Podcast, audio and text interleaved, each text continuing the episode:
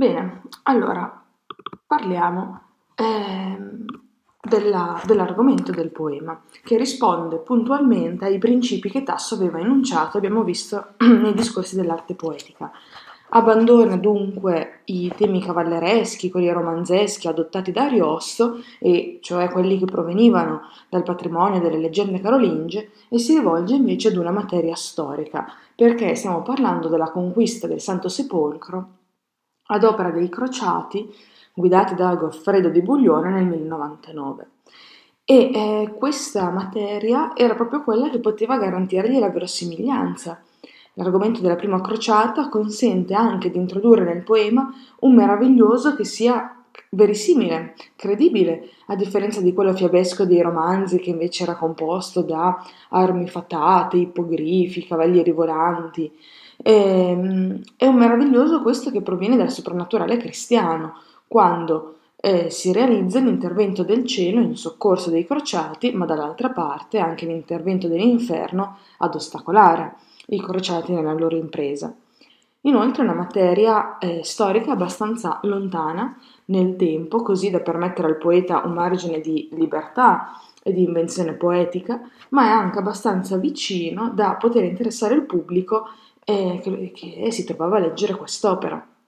Tanto più che la necessità di una nuova crociata era un motivo mh, che eh, si era già affacciato nella cultura occidentale già dalla conquista turca di Costantinopoli nel 1453, però era diventato sempre più importante e di attualità con l'avanzata dei turchi nel Mediterraneo nel secondo Cinquecento, con anche le incursioni dei pirati che mettevano in pericolo le coste dell'Italia, eh, soprattutto meridionale.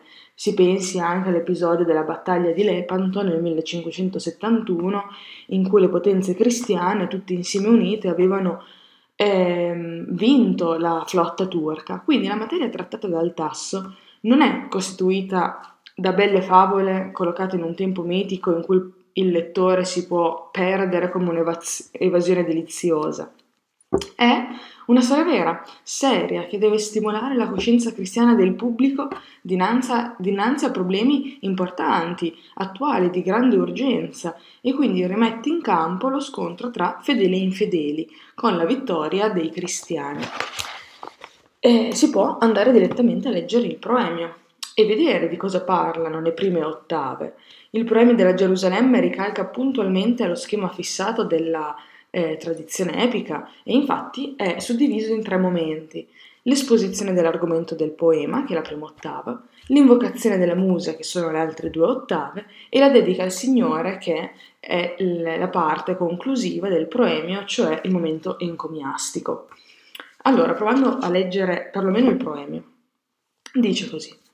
Canto l'arme pietosa il capitano che il gran sepolcro liberò di Cristo Molto egli oprò col senno e con la mano, molto soffrì nel glorioso acquisto.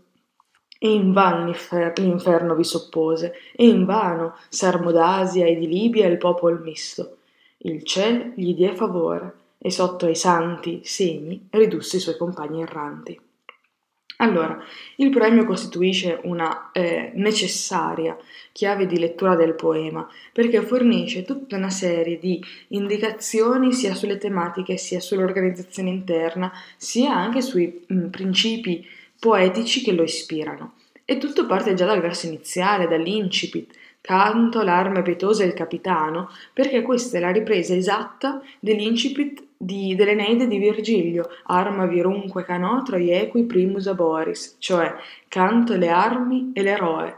Già questo solo fatto ci fa capire quanto Tasso voglia adeguarsi al modello del poema epico classico, che è appunto contrapposto al eh, romanzo cavalleresco di Ariosto. Una conferma viene anche dalla formula arme pietose, perché nel verso del furioso che era anche quello un verso d'esordio, compariva la coppia le armi e gli amori. Quindi mh, mm, si capiva bene che la tradizione da cui attinge era quella cavalleresca, mentre Tasso si concentra solo sul tema più alto, quello più sublime, la, la materia guerresca, non menziona neanche più gli amori. L'amore certo sarà presente, anche nella Gerusalemme, ma non è il motore principale dell'azione, come era per Boiardo o Ariosto. Anzi, è visto come un ostacolo. È la principale di quelle forze centrifughe e disgregatrici che si oppongono alle imprese dei crociati, che li sviano. Però, eh, anche in questa forma, l'amore di fatto rimane uno dei temi fondamentali. Poi pieno di significato anche l'epiteto pietose, mentre le imprese guerriere degli eroi di Ariosto erano eh, indirizzate a un fine solo individualistico e mondano, come poteva essere la conquista di una donna, di un'arma o della gloria, le armi degli eroi di Tasso sono tutte subordinate a un fine più grande, che è collettivo, che ha valore religioso, che supera le ambizioni personali, ovvero la liberazione del Santo Sepolcro. Già in questa prima ottava è sintetizzato tutto l'argomento del poema, perché si possono tre- vedere tre livelli di conflitto. Il primo, il cielo contro l'inferno, l'autorità di Dio che mm, vuole dominare le forze di Satana. Poi due, le armi pietose dei crociati contro il popolo misto, ovvero i pagani. Ma tre, non solo, anche il capitano, Goffredo di Buglione, che è quello che rappresenta il codice cristiano dell'unità, contro i compagni erranti, che sono invece dispersi dalle forze centrifughe dell'amore, dell'onore, della gloria, che sono in questo negativi, perché si collocano nel campo del molteplice esattamente come i pagani. A queste opposizioni, crociati pagani, cielo e inferno, si contrappone però anche un'alleanza, che è quella tra il capitano e il cielo che gli dia favore, quindi che lo sostiene ehm, si delinea così anche la struttura spaziale della Gerusalemme, che contrappone uno spazio orizzontale, che è quello terreno, ad uno verticale, che è quello del soprannaturale, che può essere nella sua accezione celeste, positiva o infernale, negativa. Ricordiamo che lo spazio del furioso era invece tutto completamente orizzontale, perché tutto laico e tutto imminente. Poi, andando avanti con il proemio, le, eh, le ottave dell'invocazione alla musa, e dice: O musa, tu che di caduchi e allori non circondi la fronte nell'icona, ma su nel cielo, infra i beati cori, ai di stelle immortali aurea corona. Tu spira al petto mio celesti ardori, tu rischiare il mio canto, e tu perdona. Se in tesso freggi al ver, s'adorno in parte d'altri diletti che de tuoi le carte. Sai che la corre il mondo ove più versi di sue dolcezze il lusinghier parnaso, e che il vero, condito in molli versi, i più schivi allettando persuaso. Così, allegro fanciul, porgiamo aspersi di soavi licor gli orli del vaso. Succhi e mari, ingannato intanto e beve, e dall'inganno suo vita riceve. Allora, in queste due ottave eh, si ha l'invocazione alla musa e contengono mm, indicazioni fondamentalmente di poetica. Si nota innanzitutto la volontà di conciliare il classicismo con la religiosità della Controriforma, perché il poeta invoca la musa, doveva farlo, erano le regole del classicismo e eh, il seguire i modelli antichi, ma si affretta subito a precisare che non sta invocando la musa pagana, ma sta invocando un'allegoria, cioè vuole indicare con la musa, con la parola musa, vuole indicare l'ispirazione che viene dal cielo al poeta cristiano. E il riferimento a questa ispirazione religiosa fa emergere un conflitto eh, che è quello tra il vero e i fregi con cui il poeta adorna il vero, fuori di metafora, tra il diletto e il fine morale della poesia. Questo perché, secondo l'austera concezione della Controriforma, ehm, L'arte ave- doveva avere una finalità esclusivamente pedagogica, edificante. Il compito del poeta è, è quello solo di diffondere il vero, il vero corrisponde nella verità della religione, quindi i precetti della morale, guardando con diffidenza tutte le bellezze estetiche della poesia, perché queste provocano piacere, di conseguenza inducono al peccato. Però il poeta eh, deve fare inevitabilmente i conti anche con i lettori, con i loro gusti e il pubblico legge questi poemi per averne piacere, per trovarvi forme gradevoli, allettanti, quindi il poeta non può eh, prescindere dal diletto. E Tasso supera questa contraddizione con questo escamotage, cioè subordina il diletto al vero. L'austera materia morale che i lettori respingerebbero diventa accettabile, dice, se condita in molli versi, cioè si è rivestita delle forme allettanti della poesia e fa una, una similitudine. Come i soavi licor rendono accetta al fanciullo l'amara medicina. La poesia, con la sua dolcezza, con la sua gradevolezza, diventa quindi veicolo di insegnamenti edificanti. E in questa luce il meraviglioso, l'avventura, l'amore, le belle immagini diventano strumenti per la diffusione di questi messaggi morali e religiosi.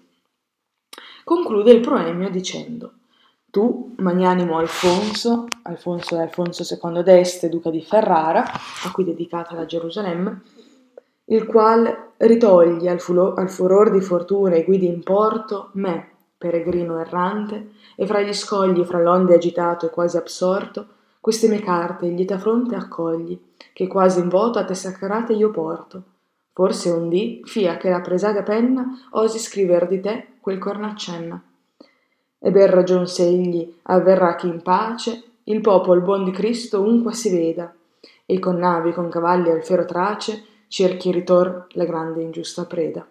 Che a te lo scettro in terra o se ti piace l'alto imperio de mari a te conceda. Emulo di Goffredo i nostri carmi intanto ascolta ed apparecchia alarmi. Quindi nella, questa, in questa ultima sezione del proemio abbiamo la parte encomiastica, cioè emerge la dedica all'autore, ma Tasso si compiace anche di presentare eh, un'immagine di se stesso che ama spesso dare, anche nelle sue poesie, è, è viva ed è presente questa idea di essere un peregrino errante, perseguitato dalla sorte e dalla sventura. Si contrappone quindi la, mm, la, la sua esistenza eh, che vive da una parte una condizione errabonda, instabile, e dall'altra la corte, che invece vista come è un luogo di rifugio sicuro, di stabilità, sono i due poli di tutta l'esperienza di Tasso. Da una parte il conformismo e, e, l'ir- e, l'irregolarità tra cui si muovono queste due forze contrarie, quella centripeta che porta il poeta a inseguire la gloria, il successo, a inserirsi nella corte, a ossequiare tutte le norme, e quella centrifuga che invece lo induce all'inquietudine, alla malinconia, alla fuga, eh, fino alla follia. In questa luce la figura del Signore, che è benevolo, invece accoglie il peregrino errante, ha il valore di un'immagine paterna, è rassicurante. E, ehm, l'auspicio alla fine è quello che il poeta stesso, è, non il poeta, è che il, mm, il Signore possa è essere protagonista di una nuova crociata e quindi mettere in mostra tutto il suo valore e, tutte, e tutta la sua dignità. Allora, intanto abbiamo già da questo esordio, da questo proemio, abbiamo visto che eh, Tasso, anziché ai poemi moderni, guarda principalmente ai poemi apici classici, quindi l'Iliade e l'Odissea. Eh, abbandona anche il tono, il tono medio, quello del furioso, e punta tutto verso il sublime eh, sia nell'argomento sia nello stile, quindi è lontano da, ogni caduta verso il realismo quotidiano, così come verso il comico, e così come mh, mm, è ben lontano dal replicare eh, il, il linguaggio colloquiale. Questo perché il fine didascalico e pedagogico impone anche questa serietà Certo, il diletto causato dalla poesia non è fine a se stesso, deve essere giovato alle, ehm, deve essere di giovamento al lettore. Le bellezze poetiche servono solo, quindi, l'abbiamo detto, ad, a far assimilare agevolmente una lezione di morale eh, per il lettore. Con questo poema Tasso si presenta quindi come il perfetto eh, cantore cristiano quello che tratta gli ideali della Controriforma, che dominano la sua epoca. Vuole essere proprio il celebratore della maestà, della vera religione e di tutte le istituzioni, della Chiesa che rappresenta la sola ed unica depositaria del potere assoluto che ha ereditato direttamente da Dio. Questa celebrazione dà vita a delle eh, scenografie eh, magnifiche, festose, piene di spettacolo e di decoro ed è questo anche il gusto della controriforma, sia dal punto di vista mh, mm, della politica sia dal punto di vista della religione. E a questo gusto rispondono anche gli episodi in cui il potere si mostra in tutta la sua grandezza e magnificenza, indipendentemente da chi sia l'oggetto di questa eh, grandiosità, perché abbiamo delle scene sontuose di sfarzo quando si rappresenta il re d'Egitto in trono, come quando vengono messe in scena le parate militari, i movimenti degli eserciti, anche nei dialoghi, quando Goffredo in certi momenti ufficiali deve parlare è caratterizzato da una pomposa eloquenza. E nei termini della scenografia fastosa del potere si presentano anche Dio, ma anche Satana, visti come grandi sovrani nelle loro rispettive corti. All'interno della civiltà di corte del tempo eh, si, mh, mm, si, iscrive anche il gusto della tecnica e della regola, eh, che domina tante pagine eh, della Gerusalemme. A seconda del contesto, eh, Tasso mh, mm, vuole adeguarsi in maniera perfetta a tutti i precetti e tutte le regole che esistono in quel determinato settore. Così abbiamo espressa una perfetta tecnica di governo e di ragion di Stato in Goffredo di Buglione, ma anche nel Re Gerusalemme Aladino. Oppure tutti i duelli descritti si basano su un'attenta conoscenza delle leggi della cavalleria e della scherma. Tanto è vero che nel 600 questo testo, la Gerusalemme, avrà, sarà considerato quasi un codice in materia di cavalleria e scherma. Tutte le battaglie sono rappresentate con la precisione dei trattati di tattica, di strategia, nei movimenti, negli schieramenti, nell'uso delle macchine da guerra, così come i discorsi devono sempre seguire in maniera scrupolosissima le norme della retorica. Il gusto della tecnica eh, si trova anche in, nella rappresentazione di elementi, potremmo dire, secondari, per esempio nelle arti di seduzione di Armida, anche qui abbiamo quella che sembra essere una traduzione perfetta degli schemi di comportamento mondano dell'ambito della corte, oppure nella descrizione delle arti magiche c'è una minuziosa descrizione del, degli incantamenti della selva e dell'indugio sui gesti rituali, sulle forme, formule magiche pronunciate, quindi c'è una, questa volontà conformistica che abbraccia tutto, è una totale adeguazione ai codici dominanti della, della sua epoca. E questo è un progetto che spesso emerge, ma è anche vero che leggendo l'opera si, ci si trova davanti a qualcosa di più complesso rispetto a questa rigida codifica. E si manifesta innanzitutto un'ambivalenza nei confronti della corte, ehm, che, stando al discorso della Gerusalemme, è il riferimento ideale privilegiato. Eppure, da un lato Tasso è attratto dalla corte perché è lì la sede del potere regale, del fasto, del lusso, de- è il posto in cui è possibile raggiungere la gloria, dove ci si stacca dal popolo e si può brillare per la propria eccellenza poetica. Dall'altro lato, però, eh, Tasso prova anche una enorme sofferenza per tutto ciò che nella corte c'è di rigido, di etichetta, di eh, regola, di artificioso il peso degli intrighi, il peso delle invidie, dei rancori, e capita di trovare momenti in cui continua a rifugiarsi nel sogno idilliaco di un mondo pastorale lontano dalla storia, conforme solo alla natura, libero, semplice, autentico. È il sogno che abbiamo visto nella favola pastorale della Minta e che ritorna anche qua, pur dove non dovrebbe esserci. Abbiamo un episodio nel canto settimo in cui Erminia incontra un vecchio pastore ehm, che mh, mm, aveva vissuto nella sua giovinezza nelle corti e aveva visto l'ambiente della corte e cresciuto si stanca ehm, e disprezza questo ambiente iniquo, ingiusto, le inique corti le chiama, lui, lui, che era giardiniere nella corte di un gran signore e se ne va, se ne va eh, in campagna e la elogia, elogia questa vita naturale. È un episodio che nello scenario tumultuoso di guerra, gesta eroiche e stragi introduce una pausa all'interno del poema e dà una nota di eh, di serenità, di tranquillità, di stacco. Per esempio, volendo leggere qualche, almeno qualche, un'ottava, eh, abbiamo mm, il discorso che fa appunto questo pastore eh, e dice alla ragazza, a Erminia, eh, tempo già fu, quando più l'uomo vaneggia, nell'età prima, che ebbe altro desio e disdegnai di pastorar la greggia e fuggì dal paese amenatio e vissi in Menfi un tempo. E nella reggia, fra i ministri del re, fui posto anch'io, e benché fossi guardando degli orti, vidi e conobbi pur l'inique corti. Pur losingato da speranza ardita, soffrì lunga stagion ciò che più spiace. Ma poi che insieme con l'età fiorita mancò la speme e la baldanza audace, piansi i riposi di quest'umil vita e sospirai la mia perduta pace e dissi, o corte, addio, così agli amici boschi tornando ho tratto i di felici. In secondo luogo, ehm, nell'idea di costruire un'opera tutta ispirata ad un rigoroso didascalismo moraleggiante, che quindi esalta il sacrificio eroico del guerriero che combatte per uno scopo santo, si contrappone l'attrazione per eh, invece l'amore sensuale, per la voluttua, per l'amore libero da ogni legge morale, che vuole solo esclusivamente ricercare il piacere dei sensi.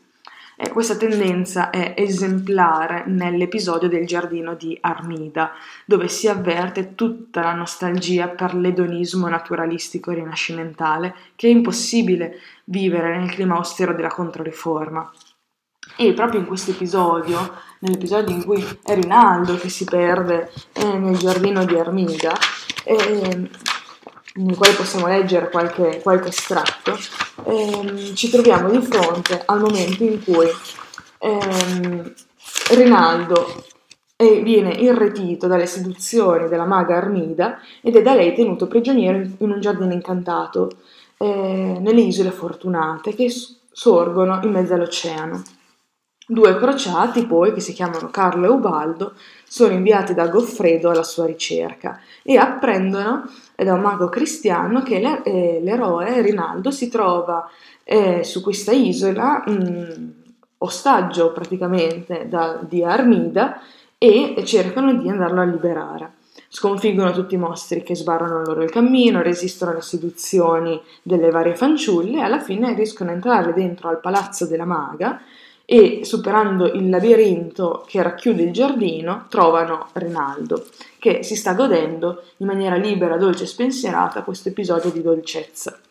E proprio mentre attraversano questo giardino meraviglioso, pieno di, eh, pieno di vita, di, di, uccelli che cantano e temprano le loro, dice, lascivette note, le loro canzoni d'amore, in questa vegetazione lussureggiante, avvolge eh, i due crociati, mh, mm, c'è un momento in cui si ascolta questo canto del pappagallo che è rivelatore dell'idea eh, filosofica che sta alla base di questo giardino di delizie e dice il pappagallo che canta la canzone d'amore.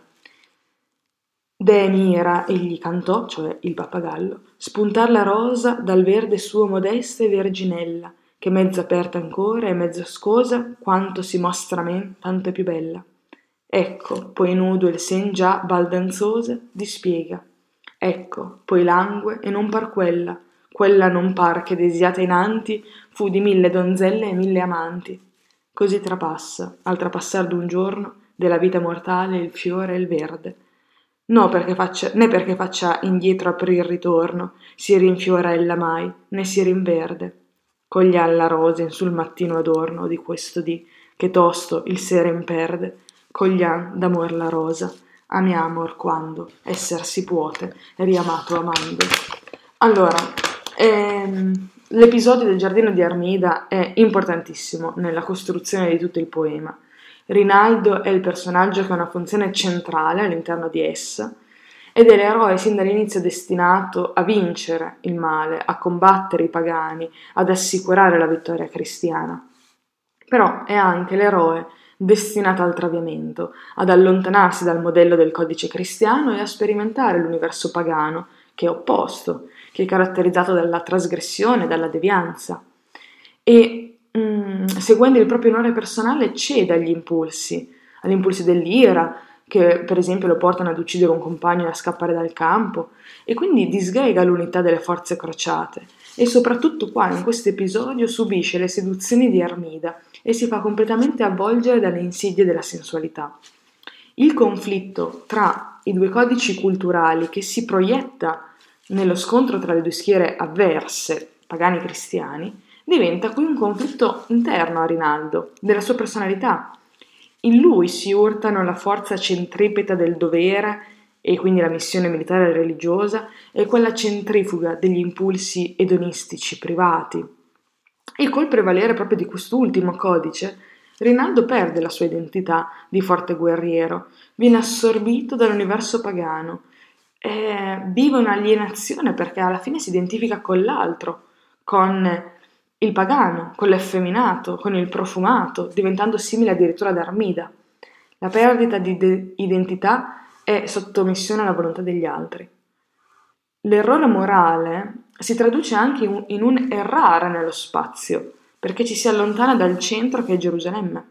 L'estrema lontananza di, di quest- dell'isola di Armida nello spazio è direttamente proporzionale alla gravità della devianza morale dell'errore. L'episodio del giardino è l'ultima eh, vittoria che il codice pagano ha nel poema, l'ultima volta in cui i suoi valori sono rappresentati, cioè l'abbandono agli istinti, l'impulso del desiderio, la ricerca del piacere dei sensi, eccetera. Poi tutto ciò morirà sopraffatto, sopraffatto dal trionfo del codice cristiano, quindi la repressione del desiderio, la sottomissione agli impulsi, la concentrazione unitaria delle forze. Con la liberazione di Rinaldo il conflitto tra questi codici finisce e si afferma solo quello cristiano che ha la meglio e cancella il, ehm, il codice antagonistico. La fase infatti successiva sarà la purificazione di Rinaldo sul monte Oliveto grazie alla quale l'eroe a quel punto diventa pronto a vincere tutti gli incantesimi demoniaci e a far vincere i crociati. Però intanto questo episodio e merita di essere analizzato più nel dettaglio e può essere in maniera semplicistica e però comoda diviso in tre sequenze. Eh, la prima che è la descrizione del labirinto e del giardino incantato, la seconda che è la scena degli amori tra Rinaldo e Armida e la terza che invece è la scena in cui Carlo e Ubaldo riportano Rinaldo al suo dovere. Subito eh, c'è una intensa suggestione simbolica nell'immagine del labirinto. Con questo intersecarsi tortuoso di tutti i suoi cammini, il labirinto diventa l'emblema fisico del perdersi, dello smarrire la ragione rispetto alla pluralità degli impulsi che vengono dal profondo e allontanandoti, facendoti allontanare dal centro, ti inducono alla devianza. L'eroe infatti si è smarrito in quel labirinto e poi si è lasciato andare ai sensi e di conseguenza ne è rimasto prigioniero. Un significato analogo al labirinto assume anche il giardino che si trova all'interno di esso, con il suo proliferare di questa vegetazione lussureggiante che rappresenta gli abissi della coscienza in cui si annidano tutti gli istinti sbagliati, peccaminosi, che sfuggono alla forza della ragione cristiana. E la descrizione riprende in realtà un motivo caro a mh, mm, gran parte della letteratura rinascimentale, con la proiezione del giardino ameno e si può ricordare il giardino di Venere nelle stanze di Poliziano, i giardini incantati di Boiardo, il giardino di Alcini in Ariosto, oppure la letteratura idilliaco pastorale con questo eh, abbandono ad un sogno voluttuoso che per esempio abbiamo già visto anche con Tasso nella Minta. Ricorrono quindi in questa descrizione i motivi che si devono trovare nel momento in cui si mette in scena un locus amenus, cioè la ricca vegetazione, le acque limpide, il canto degli uccelli, però eh, Tasso aggiunge un di più, aggiunge questa eh, sensuosità che emerge pesantemente perché eh, anche il giardino si carica di significati simbolici, moralistici e diventa il luogo dello sviamento dell'eroe. Il canto del pappagallo esplicita il significato pagano del giardino, cioè l'invito a cogliere la rosa prima che sfiorisca, e questo è un tema tipico dell'edonismo. La ballata di Poliziano Io mi trovai fanciulla in un bel giardino, oppure il Corinto di Lorenzo eh, de Medici. Eh, l'intento del poeta è quello di presentare in una luce negativa perché è in obbedienza al rigido moralismo controriformistico, l'edonismo paganeggiante, il contesto in cui il canto delle, di questo uccello esotico è inserito, cioè l'inganno della maga che travia l'eroe cristiano, è come se facesse vedere ciò che mh, mm, rappresenta di male. È, è una filosofia negativa che non bisogna seguire, ma questo è l'intenzione, perché l'abbiamo letto, in realtà il messaggio non è così condannato. Proprio la musicalità dei versi rivela l'identificazione del poeta con questo messaggio, la segreta complicità con i valori pagani del canto del pappagallo e la nostalgia per un mitico mondo eh, in cui il godimento è libero e non c'è più il senso del peccato. È un meccanismo che Tasso usa spesso, cioè nega per affermare. La negazione morale dire sbagliato, questa filosofia mh, mm, è una filosofia pagana che conduce all'errore, guarda Rinaldo che perde il suo valore mh, mm, da, combat- da mh, mm, guerriero santo, però è ciò che legittima l'emergere nel racconto di queste tematiche inquietanti e che sarebbero respinte dalla, dalla coscienza. Eh, ciò che caratterizza ancora il palazzo fatato e il giardino in cui esso è contenuto è anche la circolarità ehm, e la chiusura alla realtà esterna. Lo spazio chiuso e circolare allude alla segregazione dell'eroe fuori del mondo, lontano dalla storia, quindi lontano dalla possibilità di svolgere il suo compito come crociato. La chiusura spaziale richiama l'opposizione tra azione eroica e inazione. L'inazione si traduce nel motivo nel, nell'immobilità e nella ripetizione. Se il giardino è infinitamente vario, e lo è, è però anche immobile. Tutto si riproduce sempre identico, tutto è fissato in forme immutabili, non c'è lo scorrere del tempo, non c'è il cambio delle stagioni, il mutamento della natura. Questa immobilità si traduce nel motivo dello specchio. Questi simbolismi emergono spesso eh, in tasso. Mentre Armida si contempla nello specchio, Rinaldo si guarda negli occhi di lei e questo rimandarsi fisso di immagini sembra alludere al riprodursi sempre identico della vita del giardino, non ha mai sviluppi nel tempo. Lo specchiarsi poi è anche allusivo al, al mito de, del narcisismo, eh, Narciso che si innamora di se stesso è riflesso in uno specchio, in uno specchio d'acqua. E Rinaldo ha dimenticato la dedizione al compito collettivo, è tutto chiuso in se stesso a inseguire il suo personale godimento, ignaro del mondo e di quello che è il suo destino nel mondo. E poi, eh, alla fine, l'ultima sequenza con l'ingresso in scena di Carlo e Ubaldo, beh, loro sono la negazione in atto del giardino e di ciò che rappresenta. Alla mollezza dell'abbandono sensuale arrivano loro con la loro rigidezza eh, e razionalità repressiva nei confronti di ogni impulso incontrollato. E poi i due crociati vengono dallo spazio esterno, cioè dalla realtà che è fuori dallo spazio chiuso del giardino, e quindi rappresentano la storia e gli obblighi della storia. A questo punto l'immobilità dentro lo spazio circolare eh, si rompe, Rinaldo è obbligato a eh, riprendere coscienza di sé, esce dal perimetro del palazzo, Rinaldo raggiunge la riva, solca a volo le acque dell'oceano, e ritorna a Gerusalemme e quindi c'è un'opposizione circolare contro il rettilineo che simboleggia quindi da un lato l'inattività del pagano edonista, vittima dei piaceri dei sensi, dall'altro l'azione che invece è indirizzata in linea retta verso un obiettivo sacro e collettivo.